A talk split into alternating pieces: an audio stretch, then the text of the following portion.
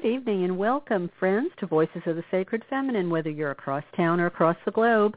I'm your host, Karen Tate, and it is my pleasure to be bringing you Voices of the Sacred Feminine, now in its eighth year. Well, if you've been with me from the beginning, and I know many of you absolutely have been, isn't it hard to believe how the time has been flying by?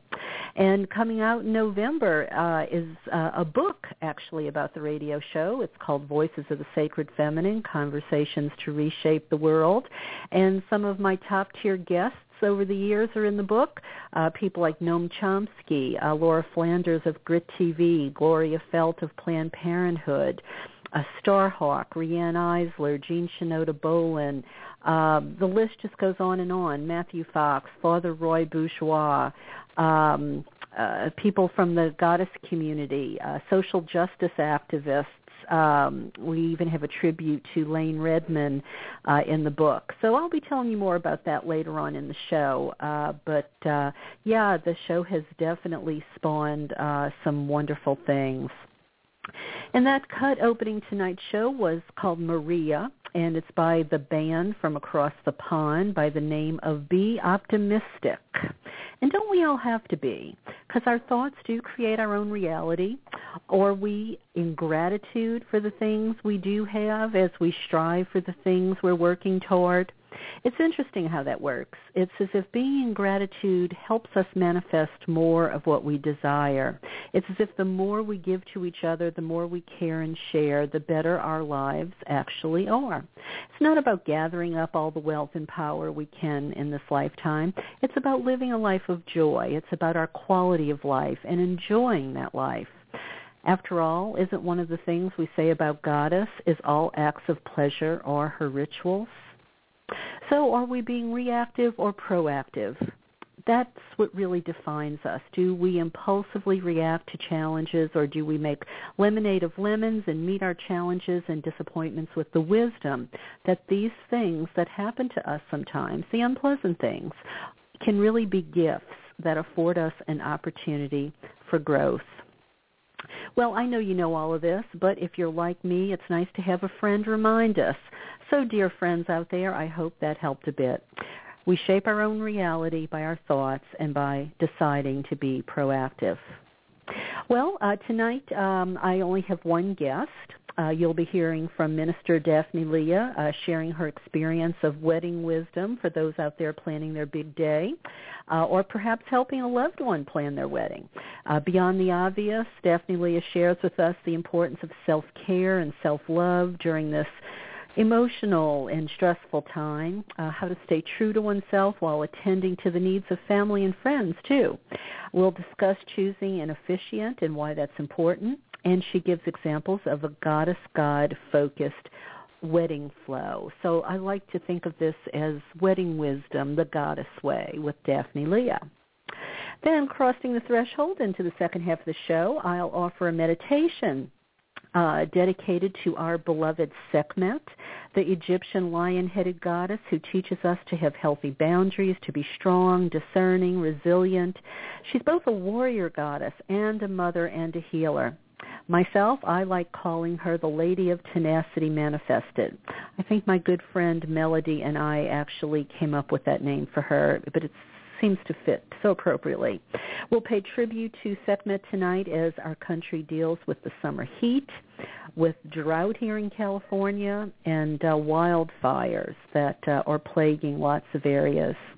And if you have my book, Walking an Ancient Path, I've actually detailed some very magical experiences I've had with Sekhmet, including when I truly believe our petition to her helped a fire that had been raging out of control for weeks a few years ago, when we called upon her that Uh, you know, to help quell that fire that just couldn't be put out. The firemen just were not having any luck with it day in and day out, week in and week out. Within forty-five, I'm sorry, within twenty-four hours of our uh, doing our prayer work to her and our affirmations and reaching out to her, the fire stopped. The uh, firemen got it under control, and it even rained during a time when we just never have rain. So yes, Sekhmet is the deity and archetype for women today, as they seek to dissolve the patriarchy and empower themselves to make the world a better place. She's an incredible goddess, uh, multi-purpose, uh, most definitely. And we're going to get to Daphne Leah and Sekhmet in just a minute, uh, but the summer has been so busy. I want to make sure you knew about these recent shows. Um, just a couple weeks ago, I had both Carol Christ and Matthew Fox on the show in one night. Uh, Carol was speaking about the joys of ancient Greece. Uh, we talked about gift-giving societies, and um, uh, you'll have to go back and, and, and give a listen to that. Uh, we got into, um, you know, the matrifocal or matrilineal part of uh, the societies back then. Matthew Fox talked about Meister Eckhart, uh, the mystic warrior. We compared him to uh, some uh, wonderful feminists. Uh, Angie Buchanan uh, had a show on death midwifery. Uh, she believes that we really do have to reclaim that um, that job, that role, and not just uh, relinquish it to the funeral industry. Uh, Ann Scott was on the show uh, with a show called Supporting Women in Transition Using Sacred Feminine Wisdom. Uh, Trista Hendren, uh, author of the wonderful children's book that's just beautiful and wonderful for adults too, called The Girl God. We talked about her, her book as well as Islamic feminism and the importance of pluralism. So please look for these great shows with these wonderful guests. Uh, I don't think you will want to miss them. And please save the date. Uh, if you're within driving distance of Los Angeles or Orange County, please mark your calendar uh, for September twenty-seventh. I am throwing a big party at the Goddess Temple of Orange County to launch my next book. Yes, I did just have a book launch party in April. Do you remember? That's true. That was for Goddess Calling, Inspirational Messages and Meditations of Sacred Feminine Liberation Theology. That was my third book. But I have another one coming out this year, uh, put out by John Hunt Publishing. And this is my fourth book, the one I mentioned at the top of the show, the anthology of some of my top-tier guests that have uh, been right here on Voices of the Sacred Feminine. And some of them will actually be there at the party as my special guests. So please come enjoy the fun. We're going to do uh, have drumming, and a wonderful uh, gifted singer-songwriter is going to perform, uh, as will some women doing sacred dancing. Uh, I've arranged a wonderful evening on the theme called Celebrating Partnership. I hope it will tickle your sacred feminine and divine masculine, your yin and yang, your cognitive and, and intuitive minds, and hopefully inspire you. And it's free, free, free, free. So please come Saturday, September twenty-seventh from seven to ten. Bring your drums and community spirit. Learn how we can offer an alternative to our patriarchal culture. Also last week, I mentioned one of our foremothers left the earthly plane and was within the wings of ISIS. If you're in the Fellowship of ISIS, as am I, you know her name, Lady Lorian, or the Right Reverend Lorian Vignette from ISIS Oasis in Geyserville, California. That's uh, north of San Francisco. I interviewed Lorian several times, and you can find her here in the archives. You can put her name in the search box for Blog Talk or look for her by the date uh, in my list of past shows. She was on uh, June of twenty thirteen and September of twenty ten. But another of our foremothers left us this week, Margot Adler. Yes, Margot Adler. She was an N P R journalist, a witch. She had a wonderful sense of humor and was very smart. One of her books was pivotal as it documented the state of paganism in the United States, called Drawing Down the Moon. Yes, we will miss Margot Adler, and I invite you to get to know her a bit better, too. Let her own voice speak for her. She, too, is in the archives here on Voices of the Sacred Feminine. In the search box, just put Voices of the Sacred Feminine, Margot Adler, and our interview will come up. I've also posted on my Facebook page if you're feeling like that's easier for you. It was my honor and privilege to interview both these women, and I'm so glad I did. And here, their voices live on. And one more thing before we start uh, our interview tonight with Daphne Leah and get ready for our Sekhmet meditation. Um, I have to pay for airtime. Yes, I do. I do this show as a service to the community. So uh, if you don't mind, give a listen.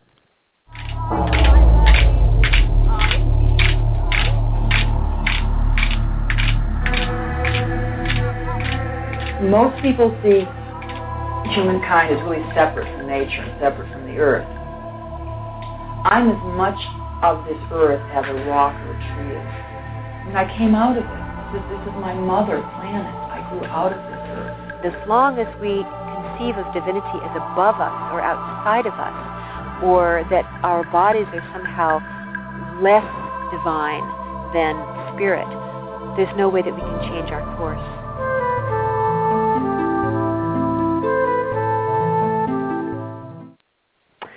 Well, if you're a regular, you know that commercial by heart by now. You can probably um, say it in your sleep. But uh, I thank uh, Joe Carson, uh, who is the filmmaker of uh, Dancing with Gaia. Uh, she helps me uh, keep uh, Voices of the Sacred Feminine on the air uh, by running that commercial. And um, it's it's a great documentary, too. Uh, it should be in every library, quite frankly. Uh, it's great for someone who is experienced, and it's also good for someone who's new to all of this as they're exploring earth energy, sacred sexuality, and understanding the goddess as Gaia. Uh, there are fifteen visionaries on the documentary who give us tools to feel the life of the planet within ourselves. And um, the D V D comes with a forty-five page book, and it all costs just twenty dollars. So if you're interested, uh, if it sounds like a good deal, because it really is, um, just go to dancing with gaia dot com, dancing with gaia dot com. Uh, well, um, I think that about does it, and I am going to welcome Daphne Leah to the show. She's been very patient. Um, let me tell you a little bit about her as, before we start our chat. Uh, Daphne Leah is an officiant, an ordained minister in the Goddess Faith tradition. She creates heart-centered connections uh, for your personal occasions. Um, you know, she does things beyond weddings, even though weddings is uh, primarily what we're going to talk about tonight. She has over seventeen years experience in designing, organizing, and facilitating special events from love. Daphne Leah is here today to share her experience in self-care and self-love amidst the beautiful event of one's wedding so that you will have more information to enjoy your special day. So, Daphne Leah, welcome to the show. Thank you. I am so excited by everything you've said so far. I am just in love with you and your presence and your eight years. Congratulations. Oh, thank you so, so much. Thank you. Well, and you know, and I'm glad you decided to, um, you know, to talk about this. You know, um, you know, uh, you know, wedding wisdom, the goddess way. You know, because um, I recall um, when I got married, uh, I didn't think a whole lot about self-care. It was all about picking out the cake and picking out the flowers and picking out the dress. And while all of that can be very exciting, um, you know, it can also be um, tension-filled, uh, trying to keep the family happy, trying to find the money to pay for everything. So I, I wish I had had someone who could sort of take me aside and say, you know what, this is going to fly by and it's going to feel like ten minutes. Quite honestly, I wish they had said to me, take all the money you're spending on the wedding and spend it on a honeymoon.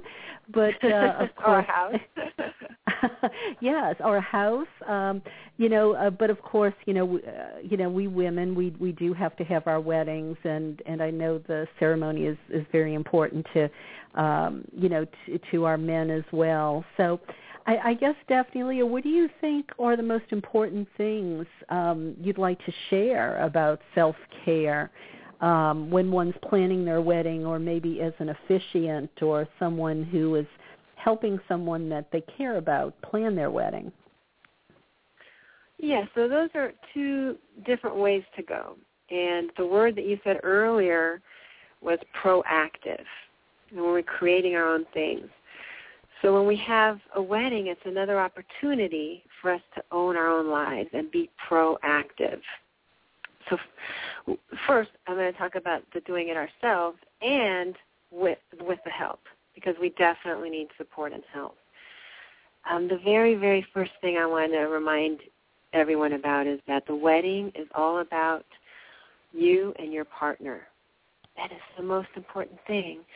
This is a moment that you are sharing your love and declaring it in time and space. It is very exciting. So then it's the owning it, acting like it. It's acting like divine royalty. What I mean by that is just really taking your space and your stance in this moment, receiving all the blessings. How people act toward royalty, they're going to act that way towards you. And it's the receiving of that. And then dismissing all the things that do not amuse us. We can just ignore those things, or we have someone designated to help us handle those things. Well, and, and, and, and, and, you know, and this is this is all really good advice, but, you know, sometimes that's easier said than done, don't you think? You know, we get families pressuring us to, oh, can't you invite just ten more people, or, oh, you're not going to sit Aunt Harriet next to um, Uncle Tom. You, you know what I mean? It's all of these um, all of these pressures. And I, and I think if you're young, especially, you know, maybe if you're in your twenties or who knows, maybe even your thirties, you know, it's hard to be in that, um, in you know, to feel in control, to feel in that space um, of, you you called it, I, I think you referred to it as divine. You know, you, you divine really royalty. Have to, I think, yeah, divine royalty. You know, you really have to sort of have a, a sense of yourself, I, I think, in order to be the queen. You know, I'm thinking about Ava at the Goddess Temple. She talks about, you know, being the queen in the sense that you rule your realm. And I think a bride really does have to sort of rule her realm on her wedding day. Um, but sometimes that's hard with all the outside influences, don't you think? Definitely. It is very, very, very hard. And there are a few things about that. My magical tool is breathing. Breathing. Every time we breathe, we retain our authentic shape. We remember who we are. We take the time for the deep breath, it gives us back our power, and we can think better and clearer. So oh, I, I, I agree with that. You know, my husband um, had a heart attack about a year ago, and, um, you know, stress is stress, whether it's wedding stress or health-related stress, and uh, a good friend called me who had lost her husband, actually, and said, you know, I know you're not, you know, you're, you've, you've got to be having it a little rough. I'm good. The best advice I can give you, the best help I can give you is to, is to tell you to breathe. And, you know, she said to, you know, slowly inhale ten times and just make the time to do it, because, you know, sometimes when you've got a million things to do, you feel like you can't sit there and take ten slow, deep breaths. But I have to tell you, it made an incredible difference when I would stop and do that. Yes, it's magical. And then that's the other thing. We have to um, relinquish the control. Perhaps in our minds we say, well, this will be the perfect wedding, and this is how so-and-so needs to behave, and so-and-so needs to behave. That is outside of our control. We really have no control over other people and the emotions that come up for them. It's such a big day that we have no way of controlling how they're going to be. Yeah. So yeah. We can actually trust, trust in our divinity, trust in the day. I have the magical um, deities of weddings, happy wedding deities. And it may be silly, exactly, it is silly, but they are those entities that really want us to have the best wedding day. And we can let that go. And that's exactly where we're holding on to that royal couple, that royal way of being, so that somebody else will take care of that. That's where we yeah. ask for help. Yeah. We can hire someone to help us. We can ask our clergy. We can ask our officiant. These are people that are trained in mediation. And they can talk to the person that's having an emotional moment at our wedding. They could be sad. They could be angry. All sorts of things come up. Mm-hmm. So we want to have someone there that's the designated, you know, I like to say lover, because they're loving on that person. They're compassionate with that person. And they're taking care of it, so we don't have to worry about it. Yeah, and, and I think you saying, you know, don't, um, you know, don't get all wrapped up in how people or responding is so is so wise, you know, because we can't control that. And there's such liberation in that surrender, you know, to just figure, um, you know, you're just going to have a wonderful day, and you're going to laugh. And, and, and, you know, I know from taking trips, and I'm sure you do too, Daphne Leah, because you like to travel outside the country. Sometimes the thing, when you're on a tour, um, that seems to fall apart and it's kind of the biggest blunder, that's one of your best stories when you go home that, you know, that you tell people. And, you know, so so in, at your wedding, I sort of think it's the same thing, you know, when, uh, I don't know, when two of your relatives are there pulling each other's hair out, uh, you know, that that can be such a funny story everybody can laugh at later. That's what's so exciting about life. You know, the wedding is one microcosm about how we live.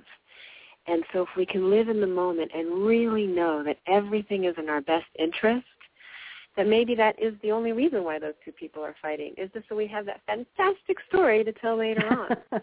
Everything is in our best interest. And to take pleasure in the whole day, you know? Yeah, yes, yes. Um, so uh, being to oneself, though, Um, how, you know, how do you balance that? How can you stay true to yourself um, and still maybe see to the needs of family and friends? Is there a trick to that? There is. Kindness. So when we're kind to ourselves first, we come from a place of being very gentle. So this is where culturally I think that it's perceived as a weakness. But in truth, it's a strength. Kindness and gentleness gives us a strength within where our spine grows taller, our heart expands, and we can tend to ourselves and listen to the other person. So instead of going quickly to the, oh, no, no, no, no, no, I don't want to do that, we have that moment to where we can listen. And then I have a few, so we listen to them with our open hearts. And I have a few sentences that we can say. Um, so someone gives us a suggestion. It might not be our favorite thing, but we can say, oh, that is too important, so that I will, so I have to think about that. Another one is, I know you love me, and I really thank you for your input. I'm going to need time with that. And it's, hmm, let me see what we can do about that. And so when we listen to another person, they feel heard, they feel valued, and then we have a heart-to-heart moment. Yeah, because you're not committing. You know, in saying those things, you're not committing to doing it, but you're sort of giving yourself space to think about it and maybe make a decision. And also, like you said, they know they're being heard as well. Right. It's a day of love. I just love weddings. I love the beauty of it. I love how creative people get. It really is about having a time where it's honored to have the open heart. We can be so vulnerable and strong and beautiful on that special day. It, it really is a magical time separate from the mundane. Absolutely, absolutely. And, uh, you know, we should sort of keep that mindset, you know, uh, because it, it is, a, uh, you know, I, I, I wonder how many people actually think of a wedding as sacred. You know, uh, I think it's lost its sacredness a bit. Um, and, you know, and, and I, I don't know, I, I think that's sort of, um, you know, there's evidence for that in actually in how, how people act. You know, if they really thought the wedding was sacred, I think some people would behave better.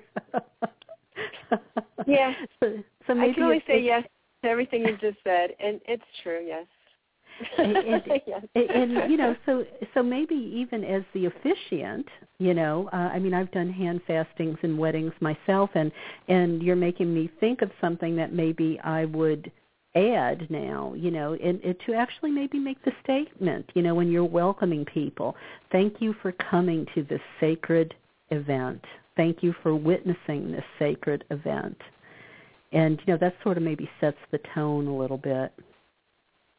Yes, and different faith traditions do do that, and I think it's a beautiful moment. Um, if yeah. I could share this part, which I get so excited about, it's one of the ways we bring Goddess and God into um, a neo-pagan wedding.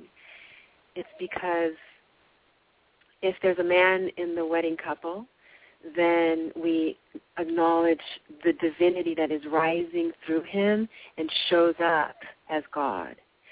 And if there's a woman in the marriage couple, the couple getting married, we as officiants look at that. We see the divinity that's within her rising out from her and is Goddess expressed, as only those people can.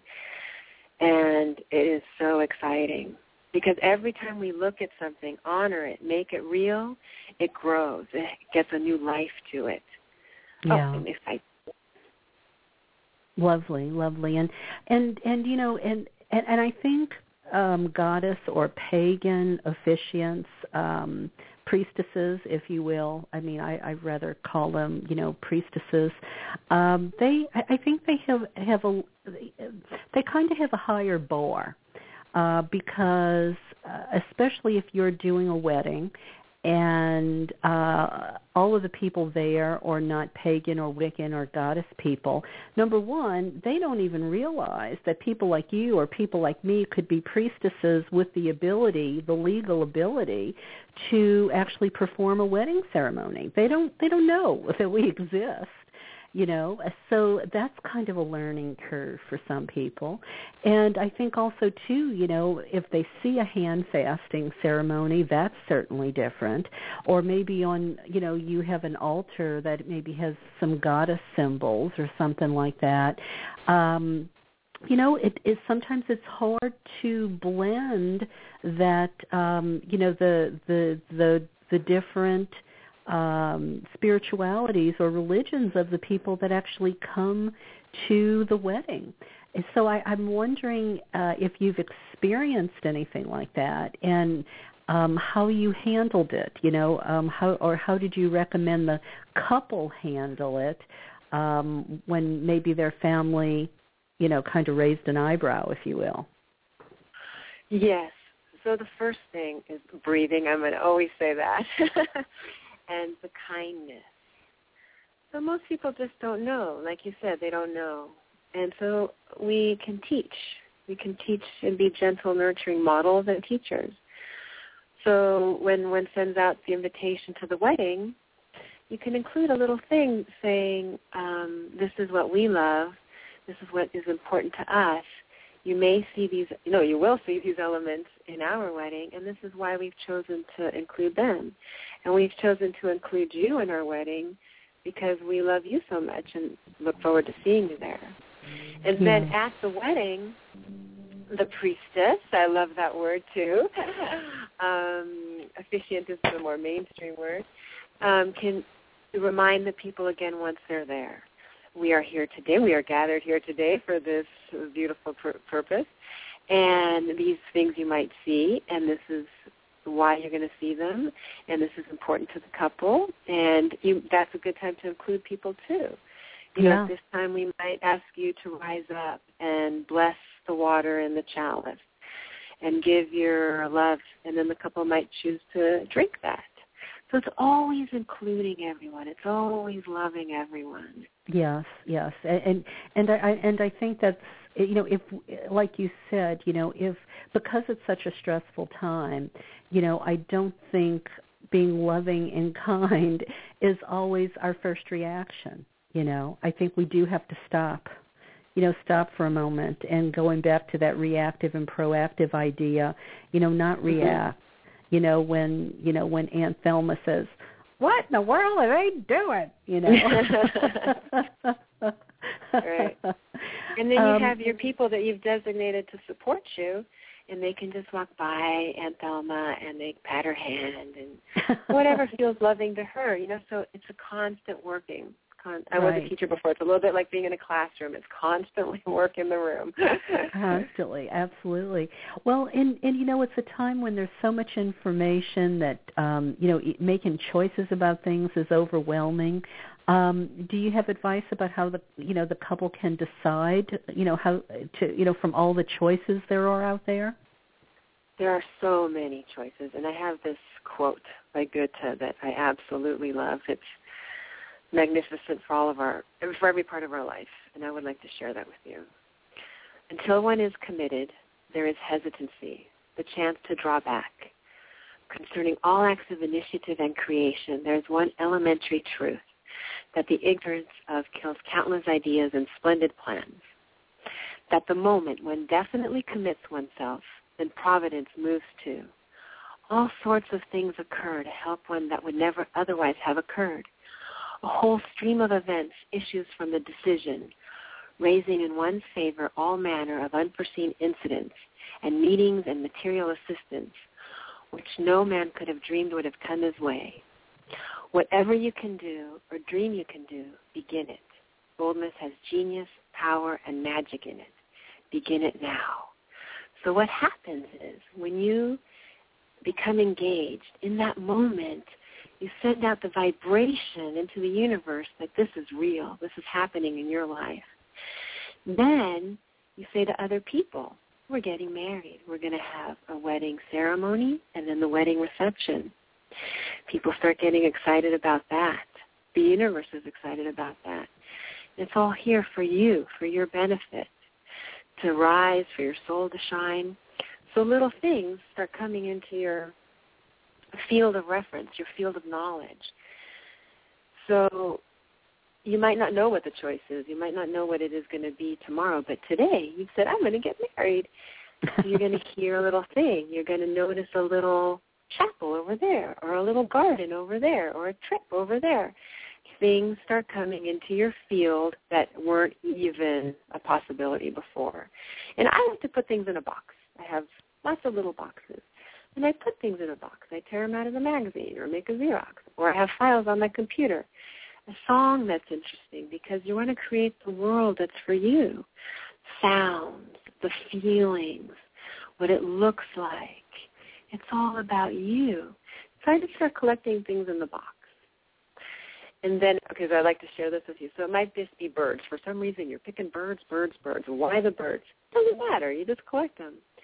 All of a sudden, you notice if you had a lot of peacocks, a lot of peacocks, pictures of peacocks, audios of peacocks. And then you notice, well, you like the way they mate. You like the way they create their families. You and your partner like the couple. The colors, and this is the color for your wedding. So the choosing comes really organically. It's magical. And, well, you know, and I like that because, you know, oftentimes, you know, I feel like sometimes our our choices are artificial and not really authentic. And um, I, I know I think about that, like the first apartment I had, you know. I wanted to, I didn't want the walls to be bare, so I went out and bought things to hang on the wall. But the the things that I hung on the wall were really sort of meaningless, you know. And it occurred to me later, you know, as, as I don't know, I guess I got wiser, that that wasn't really the way to do it. You know, it would be better to have the walls white until I could hang something up on the wall that really meant something to me. And I, I think it's kind of the same with what you're talking about, you know, rather than choose things um, that, that have no, that have no meaning or significance to you. Um, you know, maybe if, if you're patient and let these ideas come to you, um, you know, things that you genuinely like or resonate with in some way will will appear. You know, it's sort of like that, that expression, you know, when the when the uh, student is ready, the teacher appears. I kind of think this is the same thing, don't you? Yes, and I wanted to share a little bit too about um, the budget. Um, you can have whatever you want within your budget. It is true. And let's say you want to have your wedding in Paris, but you can't afford to take everyone there. So then you find out, you can spend some time with yourself and your partner. What is it about Paris that we really want? Maybe it's the cobblestones. Maybe it's that everybody speaks French. Then you bring those elements into the wedding. Or if you really do want to go to Paris, and that is the thing, then it's okay to get that third job. You know, you can go for your goal and make it.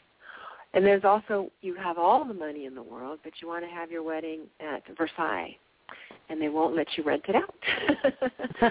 So how do you meet that challenge? How can you still get what you want? What is it about Versailles? Maybe it's the grandeur. Maybe it's the history that's embedded in the walls. How can you bring that into your own wedding? And you can, with the creativity and listening for these things that pop in. It's mm-hmm. amazing. Yeah, just get creative. And, I mean, and I think yeah. that's, that's, you know, that's the goddess way, too, you know. I mean, it's really get creative and don't be afraid to think outside the box. Just because it's not traditional uh, and something that you see all of the time doesn't mean it's not okay. It always goes back to giving yourself what you want. It's why we're here. The for Goddess, it's the pleasure. Allow right, this right. experience to be pleasurable. Allow the wedding to be pleasurable. Allow the people to support you and help you. It's going to be their own way. It's going to be the way they think is best. But how can we be grateful for their gesture? How can we appreciate that? And constantly having the focus of the love with your partner and allowing it to be pleasurable. And with the divine royalty, it's knowing that you're going to get what you want. That's the other part about being regal. There's that knowing, well, of course I'm going to get what I want. That's just the way it is. So, it's, so what about um, what about tips on choosing your officiant or priestess or priest to um, to do the ceremony? How does one find someone that um, is perfect for them? The officiant, I think, is the whole service. It really sets the tone. Some people are jokesters, some people aren't jokesters. So, yes, you want to have someone that matches you. The first step is to follow your faith tradition if you have one. So if you don't have, if you're an atheist or something like this, then that's a different step. But for those that have a faith tradition, the very first thing is to go to your temple or your church and let them know how excited you are that you're getting married and talk with the clergy. See if you match with that person. If you're not matching with that person, you might want to give them a second chance. Everybody has a bad day. But if it just isn't working, ask if you can see someone else. There might be someone else.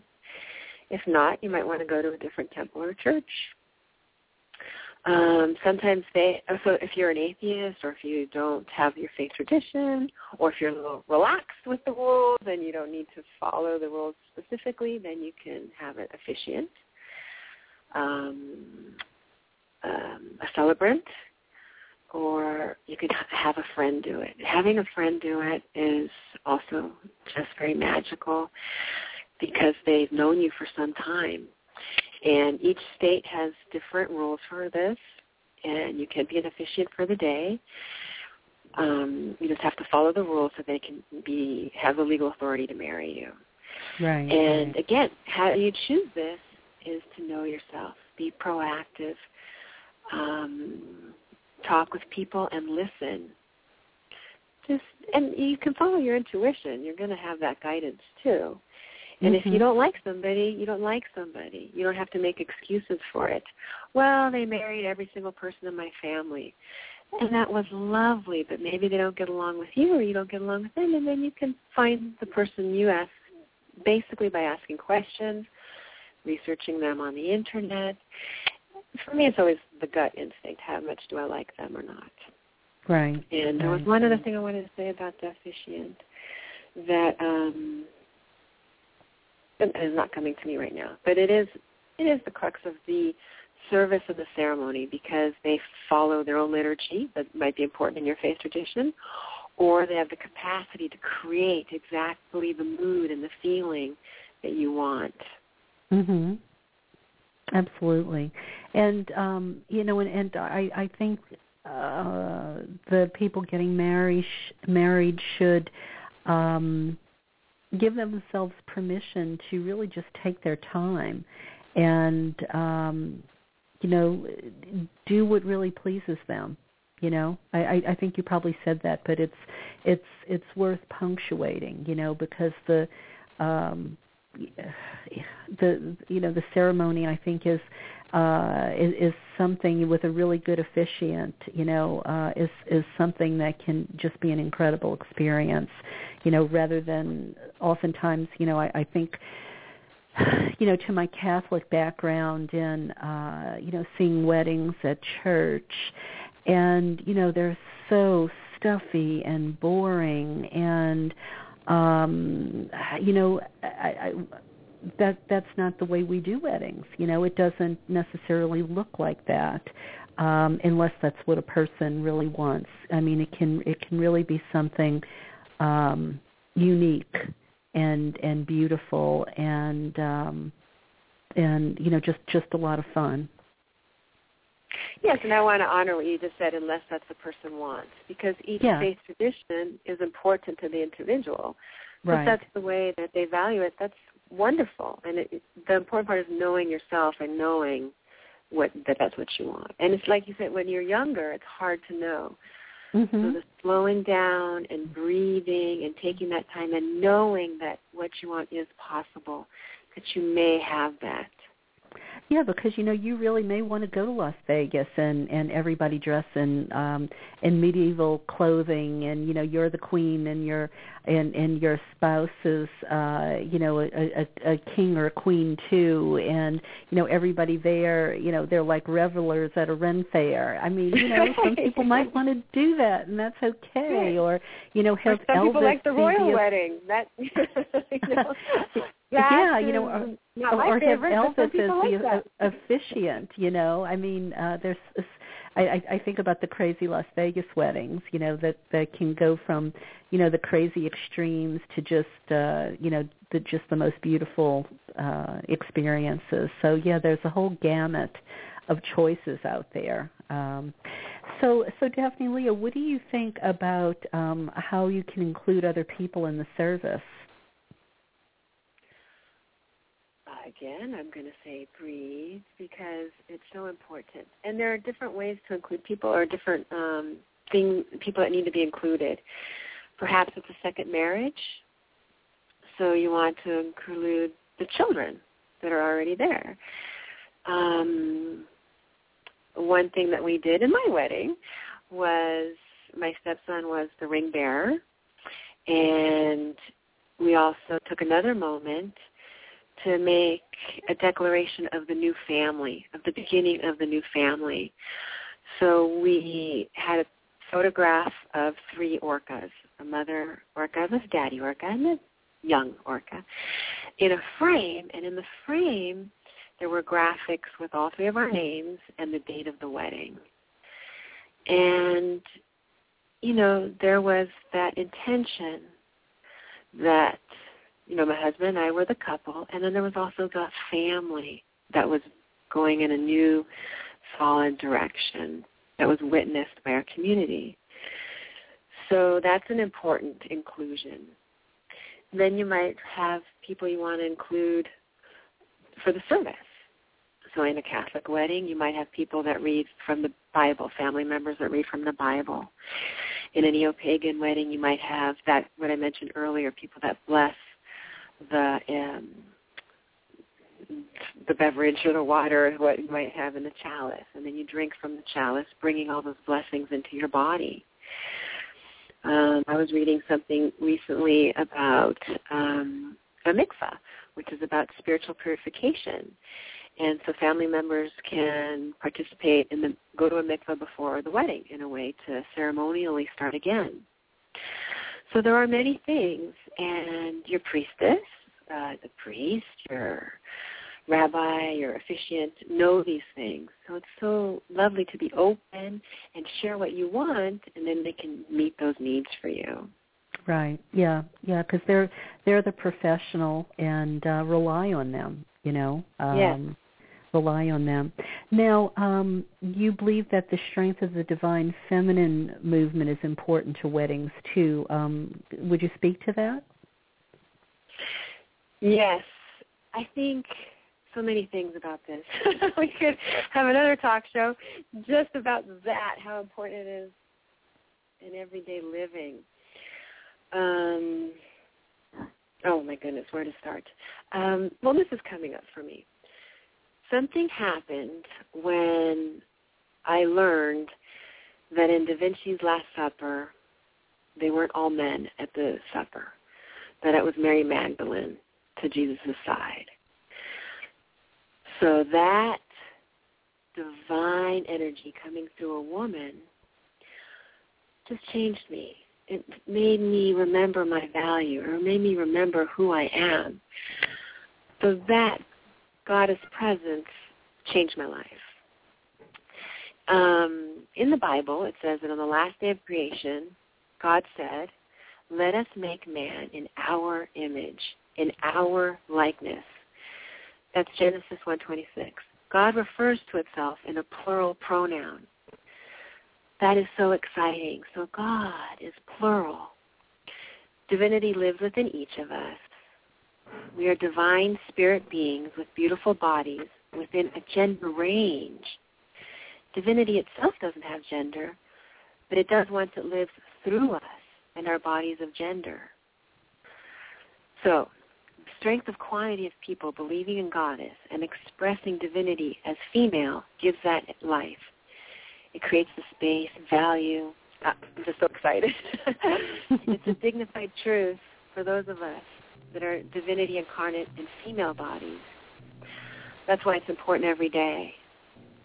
So if how we do one thing is how we do everything, how we do our wedding is how we do everything, then to honor divinity inside of the person and allowing them to ex- just be themselves and express their divineness, however it's going to come through them in that moment of sacred love and sacred trust, is just it for me. That's it. Right. That's it. Right, right. No, I understand, and and it and it can be a big subject. You know, it it sort of um, you know permeates um, everything. And well, uh, but you know, I think there are two other areas about the the sort of associated with the wedding that might be worth discussing. And um, and and I'll just sort of throw it out there. Um, the you know it, after the wedding, you know after the reception, um, you know I think there's a lot of pressure. Um, you know, that first night together. Now, sometimes, you know, people who are getting married have have lived together. Um, you know, maybe they haven't. But whether, I think whether you have or you haven't, there's a lot of pressure that that first night just be, you know, bells and whistles and uh, magical, you know, uh, sexual experience. And um my personal thought, and you may have a different idea, is to not put that kind of pressure on yourself. I know when my husband and I got married, um, we we did live together before we got married, but we actually spent our honeymoon night um, eating all the food that we didn't have time to eat at the reception.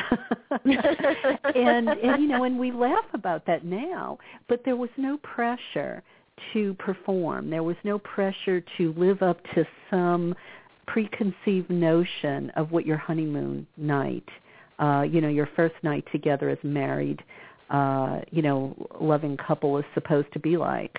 And I don't know, I, I, I think to give ourselves permission to either, you know, go in that direction or not go in that direction is probably um, really important, don't you? Yes. And I have so much I'd like to share about that. Um, it's that, about being proactive. That magical word you said at the beginning. Um, I'd like to go back to the reception for the moment, because it's a reception. That, too, is very exciting.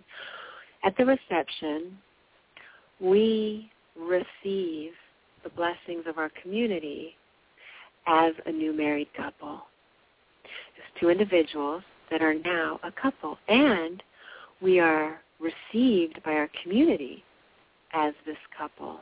They're witnessing this new entity.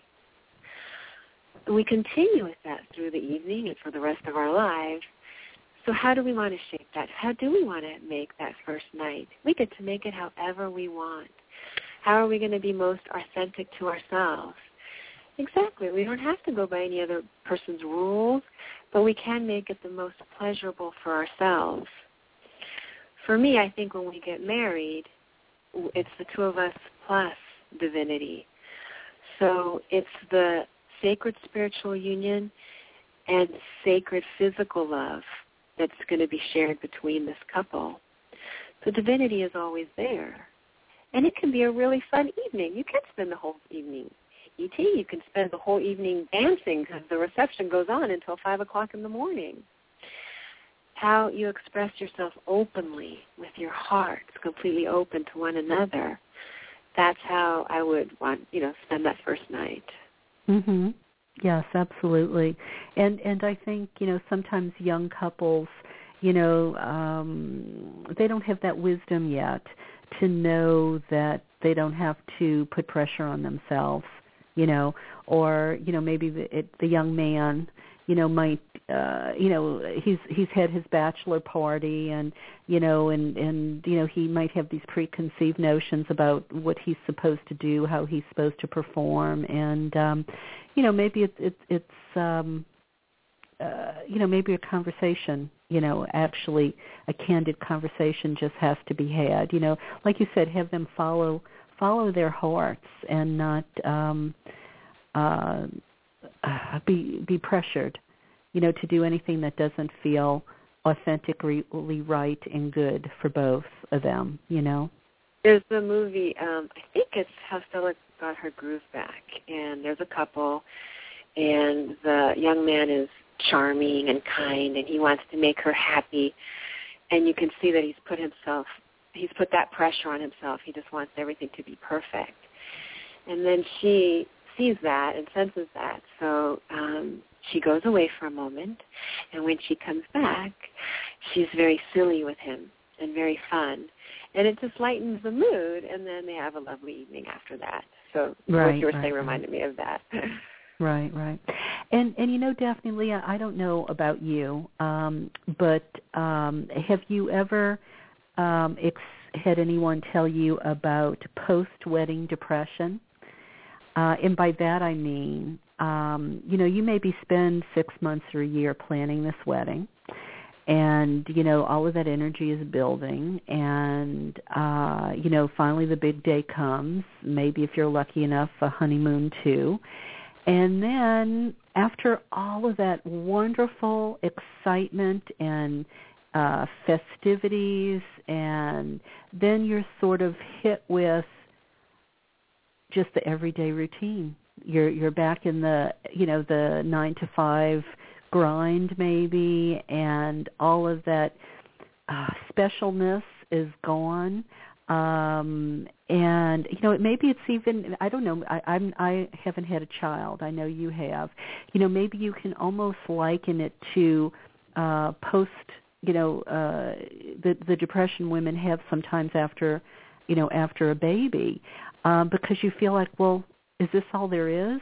You know, it, in a sense, I guess what I'm trying to say, and I don't know if I'm doing a good job of it, um, it, it you're on a high, and, and then you have to come down from that. And I think sometimes coming down from all of that excitement, being the center of attention, all of this, you know, this specialness and, um, maybe it, it, it takes an adjustment, you know, it, it, and, um, and maybe that's something that needs to be acknowledged. Exactly, and planned for, because mm-hmm. um, that's true. So I think there are different issues with postpartum depression. I think that that um, has hormonal components, exhaustion. So I'm going to focus with the, the wedding part. It's because of everything you just said. Well, what's the next special thing coming up? Is it going to be my fiftieth wedding anniversary? So we need to plan for it, you know, um, make yourself special every day, ideally. Think of ways that you're enchanted every day. How are you going to be grateful every day? How are you grateful for your partner every day? And make some fantastic uh, new roles coming up. Okay, well, this is the wedding. What are we going to do for our third-month anniversary? Are we going to plan a trip with our in-laws? Um, you know, even the mundane things of buying a house are very exciting. So you do want to have that um, childlike enthusiasm for life. What's coming up next? What mm-hmm. are we going to make that's fun next? And you really do have to plan for it. Yeah, yeah, and, and, and make an effort, you know, because I, I think after after you come down off that wedding and honeymoon high, uh, I think just, you know, everyday life and the mundaneness of the of the routine, um, it seems that much, sometimes I think that much more difficult, um, you know, to en- to enjoy maybe. You know, not not that, of course, you're not happy that you're together and, you know, you're, you know, you're living your life together, but it's almost as if, you know, you've, you've been riding this journey leading up to the wedding, and the wedding is the destination, and you've achieved the goal, you've got the brass ring, you, you made it to the destination, and then it's like, okay, now what?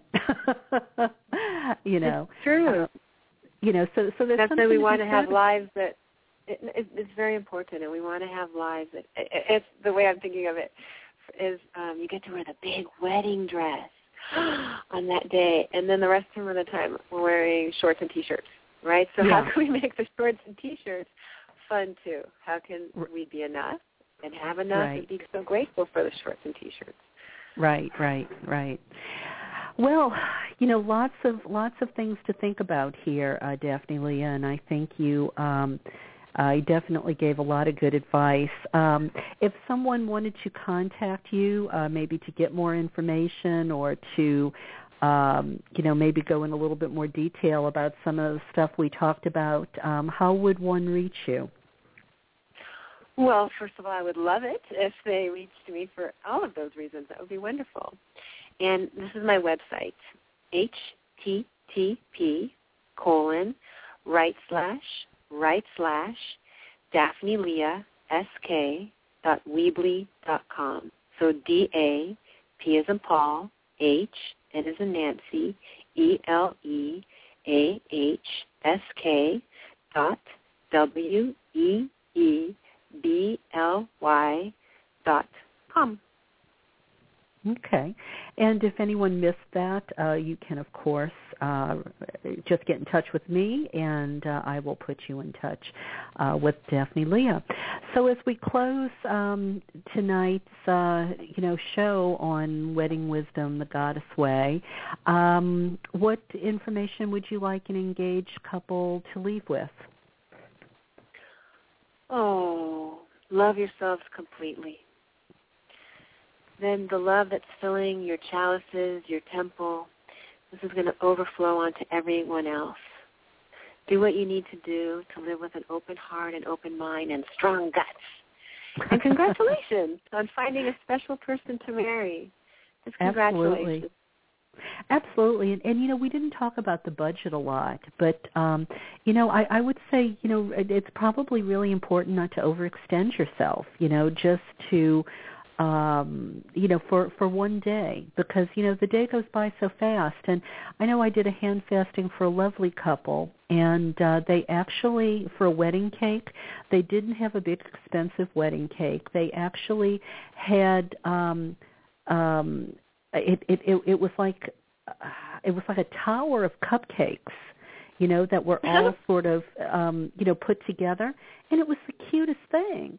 And, you know, I guess I would just say, you know, don't uh, don't feel pressured to overextend yourself uh, because nobody's going to judge you, you know. Um, That's it. It's the knowing you're enough, and what you want is enough, and what you have is enough, and what you will do is perfectly beautiful and enough.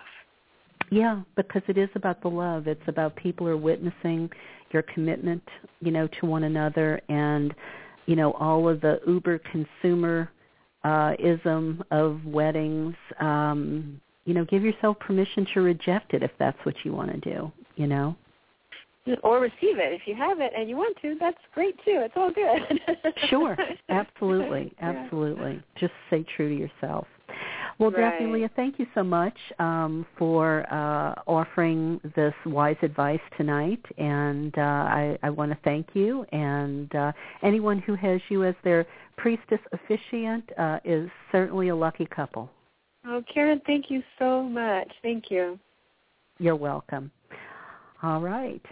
Well, we are crossing the threshold uh, into the second half of the show. And I think you probably know that by that sound. Um, and we have a couple housekeeping tidbits uh, before we move into the second half. You know, I've said it before, uh, and I'll say it again, I kind of feel like P B S. Why? Well, I hope you'll let me know uh, that I am not all alone out here. Let me know you are enjoying the show and uh, that you don't want it to go away. Uh, it's a lot of work to do this show every week, year in and year out. Uh, especially nice that I have two guests every uh, every week. And you can show your appreciation and support by either sending a donation to help keep Voices of the Sacred Feminine on the air, or, you know, uh, you can also help me by buying one of my books, either from me or wherever you can get it new. Because you know what? Buying the book used on Amazon, that doesn't really help too much at all. But by all means, if that is all you can afford, I would rather you get the message than not. So do that if you have to. But I hope you'll go to my website at karen tate dot com and perhaps order one of my books or order it from your local bookseller. You know, Amazon is putting most booksellers out of business, and we have to be aware of that. So buy there only if you have no other option. I was reading an article uh, just last week, I believe. I think I might have mentioned it on the show last week as well, that uh, Amazon might start offering a deal where readers can have access to, I think it was five hundred thousand titles for ten dollars a month. Well, I have to tell you, that will totally destroy an already dying book publishing industry. So we'll just have to see how that all works out. But in the meantime, Goddess Calling, uh, my uh, my new book that came out in the spring, is for individuals, uh, and it's also for group inspiration. It helps one connect the dots between the importance of goddess spirituality, politics, and social issues of the day. Uh, it, but it's not just about that. You know, there are wonderful meditations, and it talks about gratitude and what your real riches are. One of the um, one of the most popular uh, readings in there is about how goddess ideals are like Star Trek ideals, um, and how building community, uh, you know, has its costs. So there's a lot of interesting uh, messages uh, in uh, in Goddess Calling. So, dear listeners, I hope you'll help support me in the show by picking up a copy of Goddess Calling, Inspirational Messages and Meditations of Sacred Feminine Liberation Theology. And uh, there was something I wanted to share with you before we get to the Sekhmet meditation. It was an article that um, uh, crossed uh, my computer today, and I think it uh, falls in the category of bees in my body. The article uh, said India's, India's High Court's uh, disgruntled wives ruling tests dowry laws enacted to pr- to protect women. And uh, this was um, an article out of New Delhi. It said roughly eight thousand, uh, and it's by Rama Lakshmi, and it said roughly eight thousand women in India died violent deaths in twenty thirteen because their families were unable to cough up the demands for more dowry, according to government statistics. Such deaths have been a long-time problem for India and explain why the country passed a series of laws against dowry in the nineteen eighties to protect against this form of violence. Yet this month, India's Supreme Court delivered a landmark ruling that questioned the propriety, the propriety of the laws and said they are used unfairly by disgruntled wives to prosecute their husbands and in-laws. Anti-dowry statutes are used as weapons rather than shields, the court concluded. The simplest way to harass is to get the husband and his relatives arrested under this provision. The judges then instructed the police to follow due diligence before making arrests. The ruling threatens to undermine hard won battles by the women's movement in recent decades, advocates of the law say, but it, it has given a huge boost to the growing number of families who are saying the dowry laws unfairly favor female complainants. Earlier this month, husbands and mother-in-laws who claim to have been wrongfully accused of extortion under the dowry law gathered on a broiling hot afternoon on the courthouse lawn in New Delhi. They carried bags full of legal documents and brimmed with tales of lying wives and manipulative daughters-in-law. And the question was was asked, uh, will I be arrested? What if she drags me to court? Do we return all the gold jewelry? Um, and the response was, well, print out a copy of this month's Supreme Court ruling, counseled a senior activist of uh, a growing nationwide support group called Save Indian Families, which blames Indian women with destroying families by misusing anti-dowry laws. If the police come to arrest you, read the ruling. Well, dowry was officially outlawed in nineteen sixty-one, but over the years, the number of brides who were killed by their husbands or um, you know, or uh, his family over dowry grew because brides' parents couldn't feed the continuing demand of their husbands' families even after the wedding. But many of these deaths were reported as suicides or euphemistically documented as kitchen accidents. Stronger laws were introduced in the eighties to protect married women from the cruelty and battery by the husband or his relatives. Well, despite the laws, the practice of dowry giving remains entrenched in Indian society and has grown because of rising middle-class consumerism and affluence. ninety percent of Indian marriages are arranged by parents. There's some form of dowry in all of them. Um, and let's see, Ranja Kumari, director of the Center for Social Research and author of the book, Brides Are Not for Burning, says, every groom has a price tag for dowry depending on his occupation and his family's economic status. The middle class is under pressure to give bigger cars, bigger home theater systems, bigger everything. So parents of brides now keep the bills and photographs of dowry transactions as evidence, said Varsha Sharma, a senior policewoman in the Crime Against Women Division in New Delhi. More than two hundred twenty thousand people were arrested on charges of dowry harassment in twenty thirteen. The conviction rate last year was sixteen percent. In the New Delhi prison, there's a cell named Mother-in-Law, Sister-in-Law Barracks for women arrested on charges of dowry cruelty. Even sisters living abroad um, for decades are arrested, the court noted. In two thousand eleven, the court also likened the dowry law to legal terrorism. So anyway, a lawyer in the high court case said arrest was often swift after a married woman accused relatives of extortion, but no longer. For the first time, the Supreme Court has said the police and lower court magistrates will be held accountable if they arrest without adequate justification. But the supporters of the dowry law say the tone of the ruling hurt. They, Kumari asks, how can the Supreme Court use words like disgruntled wives to describe women who complain and seek legal action? Should the court create conditions for social change or blame the victim? So activists who work with the victims of dowry harassment and domestic abuse face, face a diff- difficult quandary.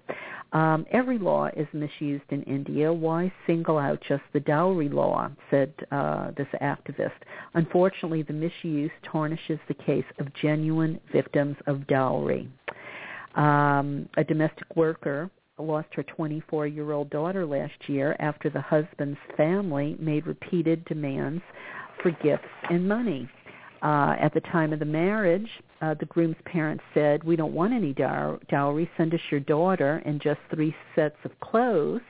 But uh, she, even even though that's all they asked for, she still gave the groom's family a cupboard, a T V, a sewing machine, a juicer, a kitchen stove, an ironing machine, and jewelry. But later the groom's family demanded a motorcycle and then a down payment for a home loan.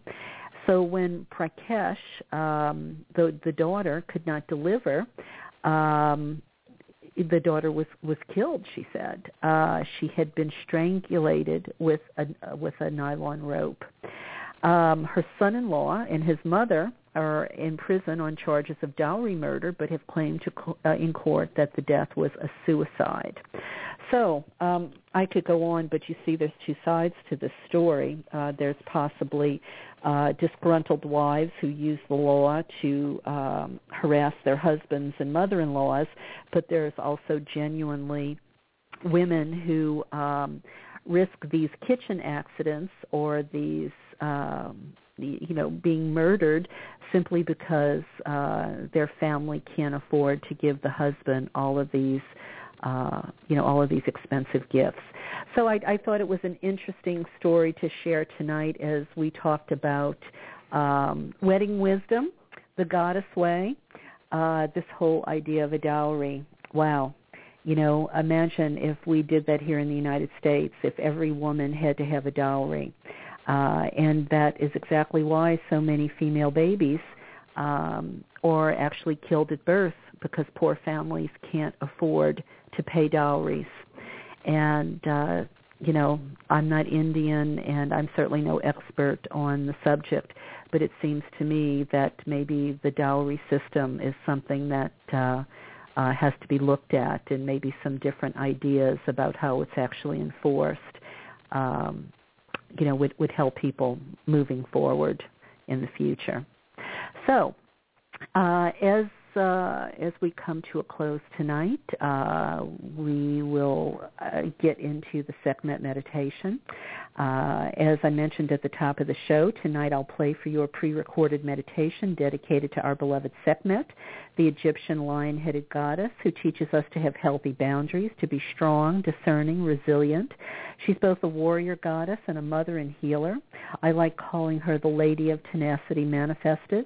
We'll pay tribute to her tonight as our country deals with the heat of the summer, with drought across California, and the wildfires that are popping up everywhere as we speak. And if you have my book, Walking an Ancient Path, I've detailed some very magical experiences I've had with Sekhmet, including the one I mentioned earlier about the fire uh, that uh, had been raging out of control, and after petitioning her, you know, it suddenly stopped. Within twenty-four hours, it was under control.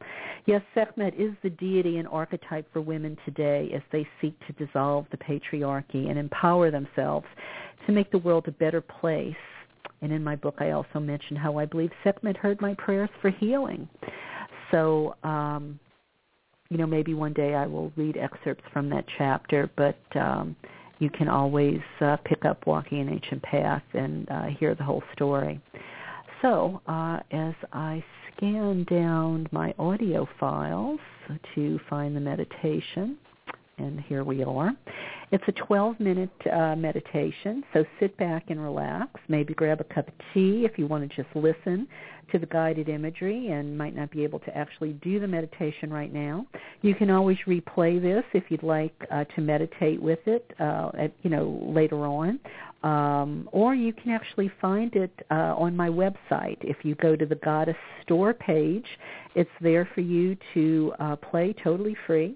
I provide it as a service to the community and as a tribute to our beloved lady, Sekhmet. So here is the Sekhmet meditation. Enjoy. And I'll stay with you until it's over and come back to say goodnight.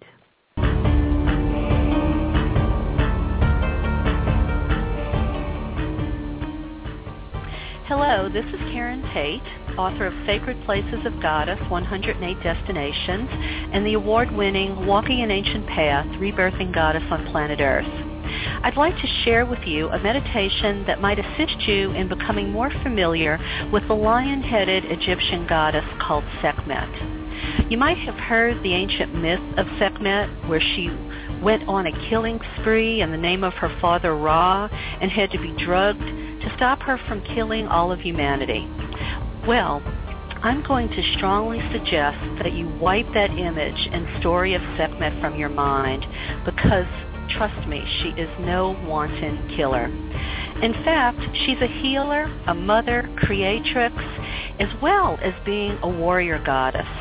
Her son is Nefertum, patron god of doctors. Her consort, Ta, is a creator god of Egypt, and her priests were well-trained surgeons in the ancient world. I'd invite you to look deeply into Sekhmet, see her tenacity, strength, passion, and will, all of which she imparts to us.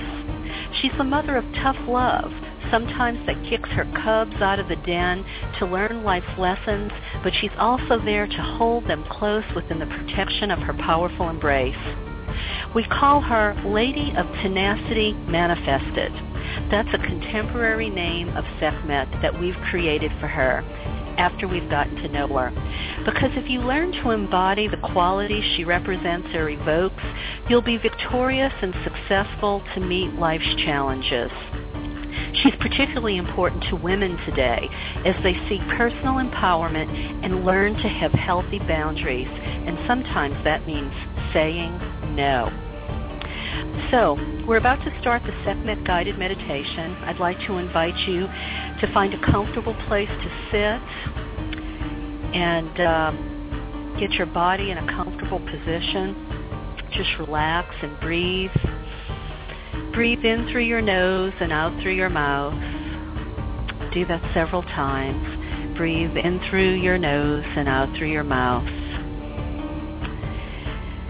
Close your eyes and breathe deeply in and out. Just let the cares of the outside world drop away. If your mind starts to wander, just call it back to the sound of my voice. And see some of the ideas I suggest to you on the movie screen of your third eye. Just relax and breathe, because you're safely tucked away in the arms of the Mother Goddess. You have come here to honor her and to know her. So just relax as we begin the journey. You're laying down in a cool green meadow. Tall grass is all around you.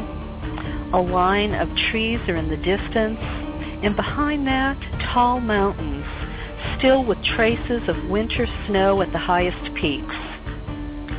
You feel the cool, gentle breeze on your cheeks. You're perfectly relaxed. You're perfectly comfortable. You're not worried or concerned about one single thing. The sun is shining brightly overhead, and you bask in the glow. You are content, soaking in the beauty and abundance the Mother has provided. As you lay there on your back, eyes shaded toward the sun, you hear a slight rustle in the tall green grass just beyond you. There seems to be something moving closer toward you, but you're not alarmed. You're perfectly relaxed as you hear the gentle footsteps making their way toward you. You know you are in the domain of the Mother, and you know you are perfectly safe. As the sound coming toward you stops, you're curious and sit up. You look over in the direction of the sound, and partially cloaked by the tall grass, you spy the outline of a large golden feline. What catches your attention are the eyes. She looks at you. She looks through you. As she moves closer, you feel her energy like the powerful rays of sunbeams, capable, nurturing, and wise. As you continue to gaze into each other's eyes, you suddenly feel your surroundings go hazy and liquid. The big cat moves closer to you, inviting you toward her. Your eyes are inches apart now, and you covet this magnificent feeling she is radiating in your presence. Within seconds, you no longer see her, but you feel her inside you. You look down at your feet, and you see their shifting shape, painlessly, miraculously, wonderfully. You look at your arms and hands, and they too are morphing and beginning to look like the supple, agile, powerful limbs of a feline. You attempt to utter your astonishment, and your voice comes out in deep and guttural purrs. Then you look to your right, and the lioness is standing beside you. It is Sekhmet, the lion-headed goddess. She's beckoning you to walk alongside her. You both walk together through the tall grass. All the while you feel her eyes and breath on you. Her stare is imparting ancient wisdom to you. It is her gift.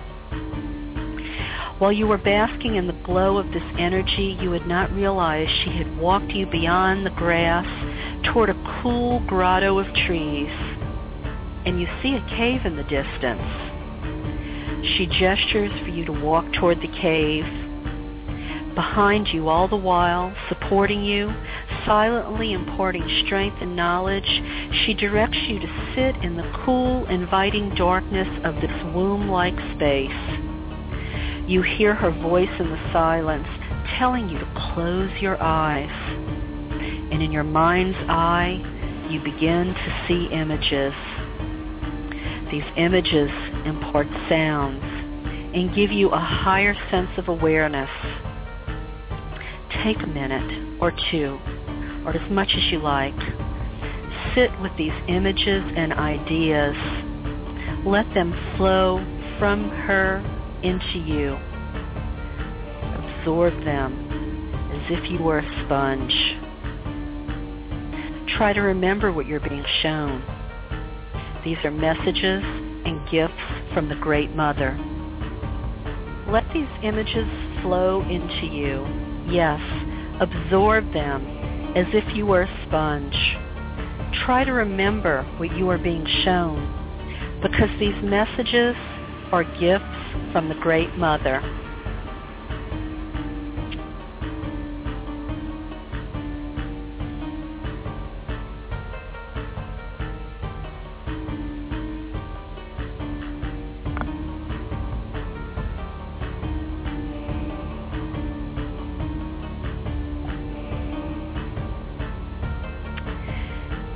You feel the images fading, getting harder to grasp, until they finally just cease. They're like grains of sand slipping through your fingers. You open your new feline eyes, and naturally you see clearly in the darkness. You breathe deeply, as if by doing so, you can anchor these newfound ideas, thoughts, and messages within your psyche. You no longer see her there physically, but you still feel the lingering energy of her presence within you. But instinctively, you know it's time to exit the cave. Walking toward the cave opening, you glimpse the sunlight just beyond. As you step into the full light of the golden sun, you glance down at your body, and you are once again fully human. You walk back through the tall grasses, feeling the green growing things gently caressing your limbs as you go. You return to that sacred spot where this all began. You sit down on the soft, velvet-like grass and breathe. Lay back and breathe yourself back into awareness. You are relaxed, but you are transformed, for she is still and always a part of you. Now take a deep cleansing breath. Breathe in through your nose and out through your mouth. Do it once again. Slowly bring yourself back into the room.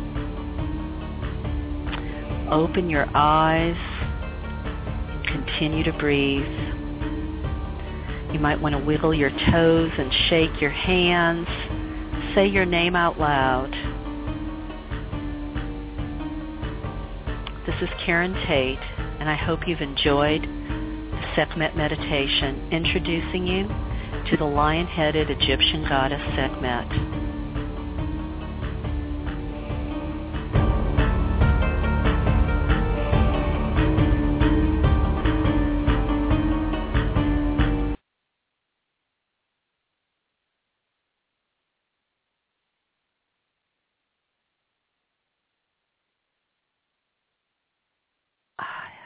I hope you enjoyed that meditation.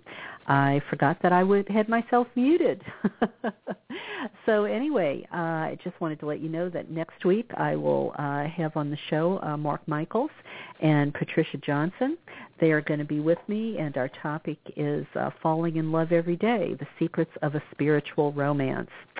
And uh, I will also have some other wonderful guests during the month of August. Uh, Andrew Harvey is with me uh, at, toward the end of August. And um, but getting back to next week, uh, Kathy Pagano will be with us uh, telling us the cosmic story, what um, you know the cosmos has cooked up for us during the month of August. So uh, I hope you are enjoying your summer. And uh, I hope you have wonderful things planned uh, to bring you joy uh, in the coming weeks. And as I close out tonight's show, I just want to thank you for being with me. And in our ongoing tribute to Sekhmet, uh, please hear uh, Sekhmet by the wonderful group Zingaya out of Las Vegas. And here it goes.